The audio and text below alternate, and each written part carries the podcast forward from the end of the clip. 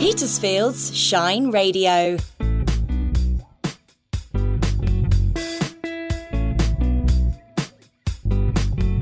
Growing Together with Anne Marie Powell and Claire Venice. Hello and Happy New Year! Welcome to our gardening programme, Growing Together. I'm Claire Venice and I'm with the lovely. Anne Marie Powell, hello there, and thank you so much for joining us today. I hope you had a really wonderful Christmas break. But we're somewhere special today, aren't we, Claire? We are. We're not recording in your gorgeous back garden, which we normally do. We've come to. Petersfield Community Garden, and it is glorious. I can't tell you. If you've not been, you really ought to come. yes, well, I haven't been here before. Have you? No, I haven't, and I'm really ashamed of myself because I live in Sheet and it's just right on the doorstep. You can hear the school where both of my sons went to school, Sheet Primary. Just you can hear the children playing right now. And um, but I have watched and observed it growing over the last few years as I go for my perambulations around the county. Yes, and it's not just us here. We are joined by a group of volunteers who've joined us round the campfire. It is so lovely to come here. I wasn't expecting a campfire, but it's lovely and warm.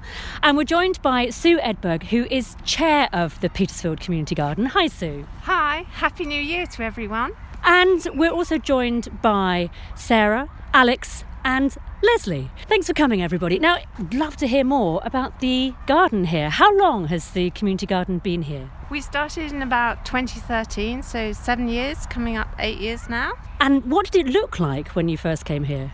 This was an old turf field, and it was just barren sort of soil with a scraping of grass on it, and all the um, topsoil had been removed with the turfing. So it was a sort of wild, grassy sort of landscape. The thing is, though, where, how did you get a hold of the land? So, because if it wasn't the turf, because there was a turf farm, wasn't there, yeah. around here, so it was part of that, and they sort of stopped trading, didn't they, at that same sort of time? So, how did it come about that you found this plot? Well, we had been looking somewhere to have a community garden, and at the time it wasn't thing, and we asked the councils, and they didn't have anywhere really suitable. And at the same time, the councils had a very long waiting list at Sheet and Tilmore, and David Petchey thought he would write in the local paper about need to do something about this waiting list, and and um, Alison Lubbock saw this, and the Lubbocks are part of the Adhurst estate. And so she um, suggested to their family that they could look at leasing the site to create more allotments. And they, the allotment group approached us saying, Do you want to join in? And we said, Yes, we do. And so the Allotment Association rents two fields this field and a field behind the hedge there. And it's just taken off, and it's a very social group of allotments led by Steve Amos. And it's wonderful. So you said that you're a group of people. I mean, a group of people who? I mean, how did you come together as, as the Petersfield Community Garden, even before Alison Lubbock kindly suggested that you take on some of this land? Well, years before that, we were part of Greening Petersfield. So the community garden was an umbrella group of that. What was the need? You know, what was the need in you to kind of start creating or thinking about a special place where people come together to enjoy, well, I'm presuming the outdoors, growing, being together, plants, flowers, all of that magic that we take for granted. So how did that happen? So from from greening Petersfield, was it what was the thing that you thought that the community garden could really gift to people, what people could get out of it? Well, in the Greening Pizza, we were a group of diverse people, and I was very interested in local food. And other people had already read about community gardens elsewhere, and I was really curious to know how they could work because it didn't quite make sense that a group of people could come to some agreement about how to make a garden. And so it was really just me being really nosy and curious, and I just got the bug and got involved, and I just love it. And I've met so many lovely people and learnt so much from each other and it was the idea of learning from each other and working together and it being open for all. And we visited other community gardens um, before we set this up, and they advised us don't have any paying membership. It makes it complicated, so we've always kept it free. And people are free to just come in once a year, twice a week, just come to events, or just be regular gardeners. It's whatever suits the person. Now, it's obviously grown over the years since you started. How many volunteers do you have that come here? We have had a lot of people coming during COVID, and I'd say we well we have two regular sessions, a Wednesday and a Saturday, and maybe we get four to five. Sometimes, if we're doing something special, we'll have 10, 15. I'm going to go around and visit a few others of you now.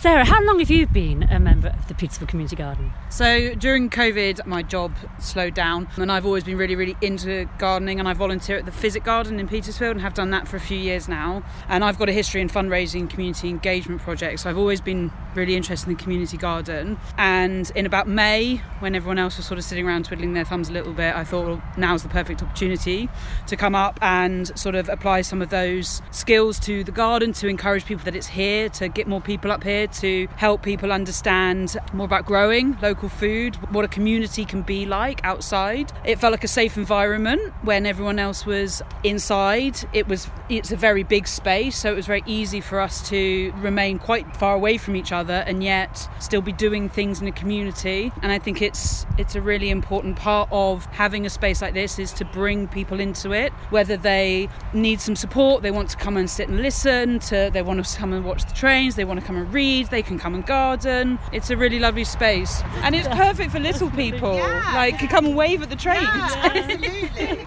Talking about lockdown, did you notice an increase of people coming here or an interest in the community to come and create and be a part of something different? Yeah, I mean, I think lots of people noticed that seeds sold out very quickly when lockdown hit, and it sort of became quite apparent that everyone went back to basics. They went and baked bread and they went and bought seeds, and that was really magical. So, all of these people that didn't have the time or they were busy commuting suddenly found their time, and the weather, if, if we remember, was absolutely beautiful. Um, so, there was this amazing combination of people having the time to be able to embrace growing. So applying that into a, a, community aspect where people can come and share ideas and knowledge and experience. It just yeah, we set up an Instagram page and people just you know just following and following and following were wanted to come and walk past they were doing their hourly walks via the community gardens come see the lupins and it was just really lovely to sort of have this space where people felt safe and welcome So I just wonder, most of the people that come, do they have gardens or not? I live on a block of flats, so I have a tiny amount of garden. The previous house I was renting had a huge amount of garden, and my landlord encouraged me to do pots of stuff, um, which I have still outside the flat, but I don't have access as such to a garden. If I go to my parents, then yes, I do, but that's their garden. That that's what they've decided to plant and everything. This garden must really feel like it's yours, really. It's part of you. So, and you can get your hands in the soil, and we there are microbial bacteria in that soil that just makes you feel better. And my God, I'm so with you during lockdown, just being able to just get your hands into the earth and get outside and just grow stuff. It, it is growing hope, isn't it? And if you're container gardening in your flat, this is a very different experience, isn't it? Both very special, I'm sure, but this view know, magical and to get that community spirit going all the way through lockdown as well. Yeah. What a wonderful thing to share plants and people mm. in this very gorgeous, even in January, space, I think. And also in the summer when we were harvesting, we used to lay the products in front of our huts and we literally would make piles like, do you want this? Do you want that? Same with our leeks and everything over Christmas and other things. We would put it out and knowing that that food is grown by us and that's really impressive. And knowing that I can cook with stuff that I know exactly where it came from, where it grew from, and it has. I'm not a fantastic cook, but it has improved my cooking because it's made me make the bread or do things like that. Yeah, just absolutely gorgeous, as you say. I mean, it is magic, isn't it? I Yes. think it really is magic. You get a seed, it grows into a seedling that then becomes this wonderful something that you can give to somebody and it can feed them. You know, not just it like physically, but emotionally as well. I think it's. Mm. I mean, I've been very lucky to be involved in horticulture for pretty much all my adult life, but it still gives me that special sparkle inside. And, it, and you're giving that to all the people that visit here. And I didn't know actually quite how wonderful this place would be, really. I had no idea for so many reasons. Unfortunately, I went off sick, and garden has definitely given me a sense of purpose to come out. I don't like sitting around a lot, so this has given me more purpose to go out and do. And I am going back to work. It's made me look at my work balance of life. I am having Wednesdays off and look at maybe working more of a part time basis. Lots of people might have said that through COVID, it's made them look at life very differently. That is interesting. That's something I was going to ask you actually here. With what happened last year with COVID and now looking forward to 2021 and you know how people are going to live their lives. Has it changed their lives so much that if they got into gardening during lockdown and enjoyed what they did during lockdown as a result of the gardening for whatever reason whether it be physical or mental or emotional any uh, personally for me it's everything. Do you think people are going to continue to do that? Are you hoping that more people will continue to come to this garden as a result of what they discovered from lockdown um, I had a stroke and tumour on my heart open surgery, and I met uh, Sue in the garden, a volunteer, and um, I, I enjoyed the garden. It's uh, helped me uh, to talk to someone in the garden. I have a um, aphasia and a language problem. Yeah. So you new to the garden then? Were you new May, last year? May last yeah, year. Yeah, yeah. And how how has it been? How have you found it? Yeah, good. You know, I'm uh, um, talking to. I, I need to um, talk to everyone. You know, I'm uh, um, learning to speak again. It's really good to hear. It's Yeah. amazing. Yeah. It's amazing to hear. Five years ago, I, ha- I had uh, no speech. I'm uh, my speech is getting better, and uh, I have um, the garden is good for yeah, meeting people, and uh, what made you come to this garden? I like gardening. Well, my uh, my um, house is uh, had a garden, and It appealed to you. yeah. Yeah, I can see that. I can see the appeal. I think that's true. I think it's really interesting though because people, when you think about gardens, you think about plants, but actually gardens are about people too. You know, without people, there wouldn't be any plants.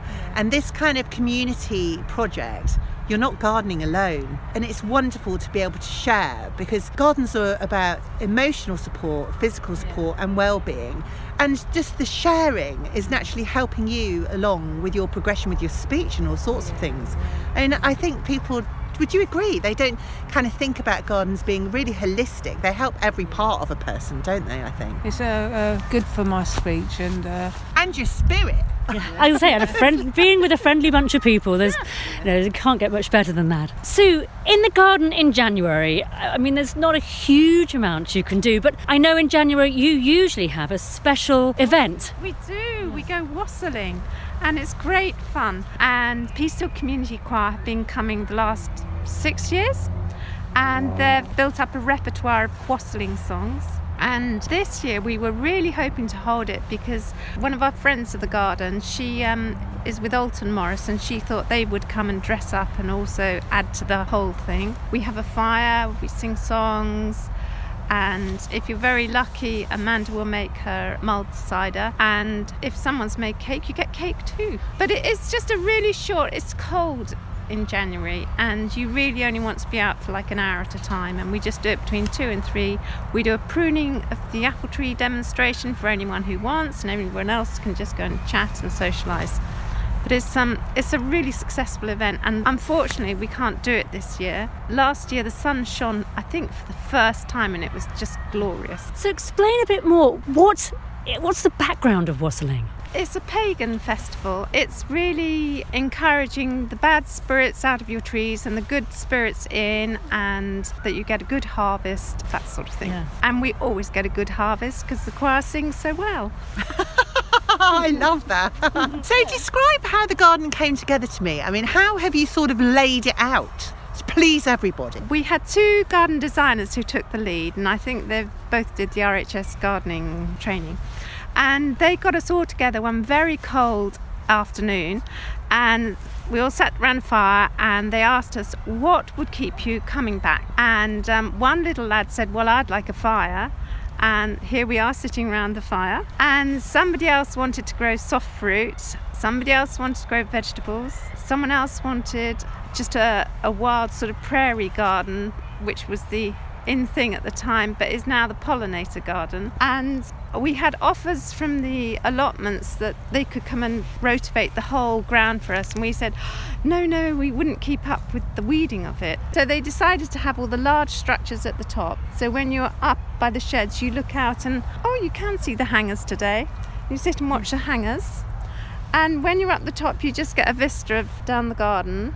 And we've always stuck to the original plan and we've always kept these wild grass areas for the insects and in high summer you hear the crickets you see the butterflies and this summer the grass didn't grow so high because of the drought but usually it's just wafting around us and it's just beautiful it's heaven And you need those pollinators to, you know, make everything grow and flower. Mm. So it's a perfect sort of balance to have something that's that's just left to the wild.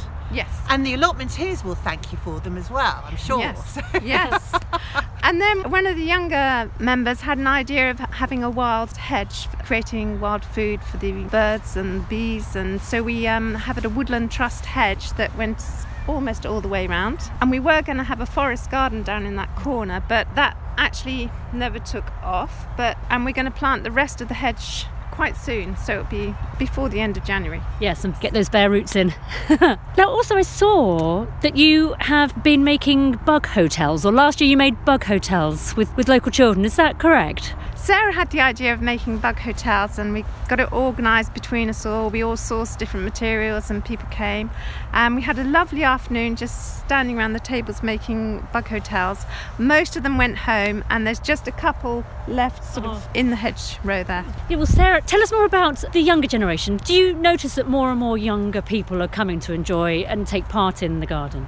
I think generally volunteering is really, really important for people to have multi generational relationships uh, uh, in all aspects of life. And I think volunteering is really important for that. I've been involved in volunteering in all sort of areas for a long time, and, and people benefit so much. Like you heard from Alex and um, Leslie, like everyone's gaining something from the garden as well as the garden gaining a spare set of hands, which is a really lovely relationship to have. And a lot of the volunteer projects that I'm involved with, there is generally a 65 plus population. I generally bring down the volunteer age by about 30 years in most of my volunteer roles. But that also means that I can encourage younger generations to get involved and to spare some time on what they can get out of it and, you know, setting up and, and speaking to people through social media, you know, as well as lots of other ways of doing things. It, it's obviously just sort of, you know, attracting people. That's how people find, that's how Leslie and Alex both found out about the garden. They saw Instagram, they uh, inquired about it, they came up to the garden and we showed them around. And yeah, we've definitely seen a, a mix of volunteers. We've got young parents bringing their little ones through, which is really lovely. They want to show them all the different produce. So we've made signs so they can go around and see what's growing where. And it's just a little destination, really. So yeah, every age from tiny little babies up until as old as we can get. That's good to hear. It's really, it's really lovely because you can bring your pets. So we've got dogs here today as well. So you know, it's not just you have to come here and leave your life behind at home. You come here and, and add to the life, to your life and to everybody else's life. So it's a melting pot, isn't it? Absolutely. And in the summer, we had a family who came and picnicked down here. So, one of the big things that we're going to aim for during this year is um, our community engagement. So, I'm really, really passionate about social prescribing. So, the idea that, and the research that has now been gathered and been analysed, that actually being outside in nature is very good for people's well-being, recovery, depression, anxiety. So, we have started to link up with Swan Surgery and big pioneers of social prescribing as well. So they reckon there's going to be over 500,000 social prescriptions over the next few years, which is where instead of diagnosing and offering medication as the only route, they want to include other options as part of recovery journeys.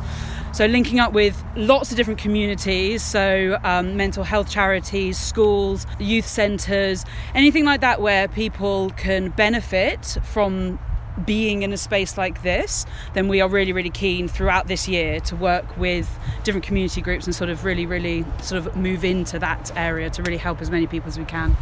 That sounds fantastic.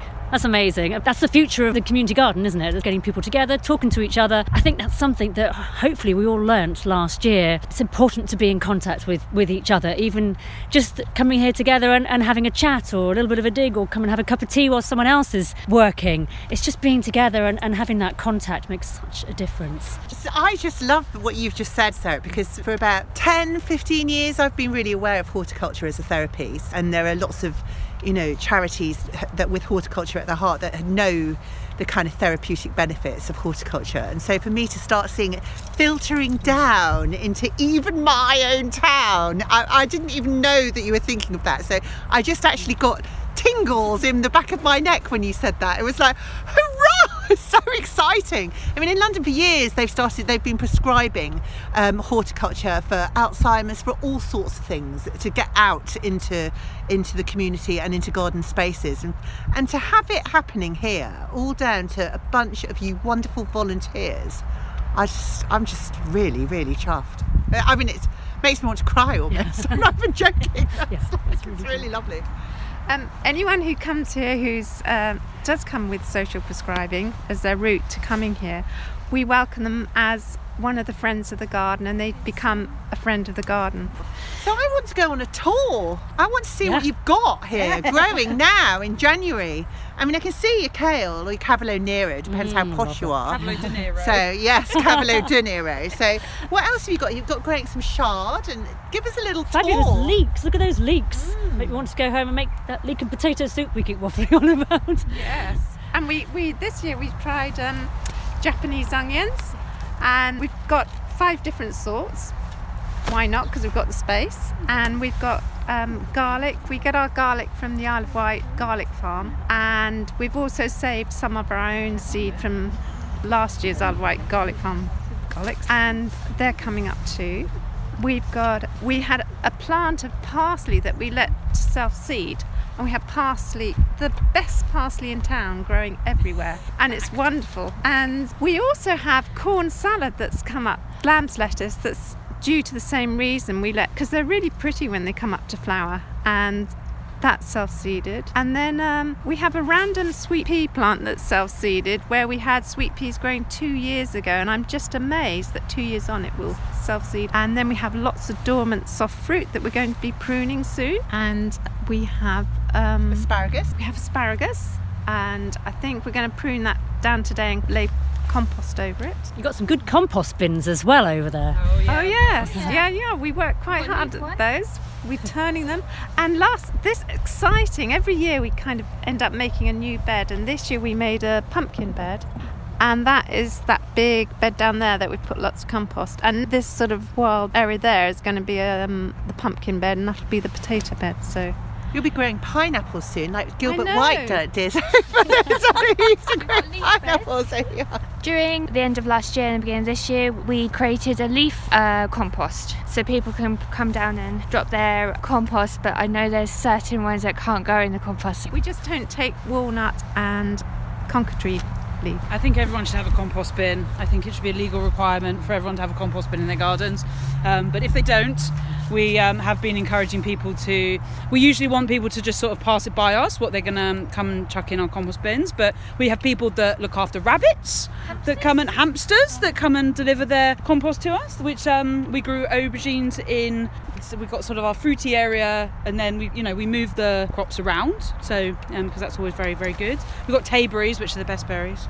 We've got some garlics coming up. But we try lots of new things. We put we found a, a rogue packet of um, aubergines, didn't we? And we thought let's just put them in and see what happens. Far too late. Didn't read the back. Chucked them in. They were great. Yeah. We were we were very very very impressed with our aubergines. Um, I certainly was very impressed. So how do you raise the funds for actually getting the plants and things like that? Is it all donation or, or how or grants or how how do you get your kit? Well, this year we are hoping we will return to our normal fundraising of having stalls. When Petersfield has festivities, we go and have a stall and we sell ideally garden produce, but usually we sell whatever will make a bit of money. And um, Plant sales. we have plant sales. We will probably have plant sales at the gate, so we'll post that and look out for those.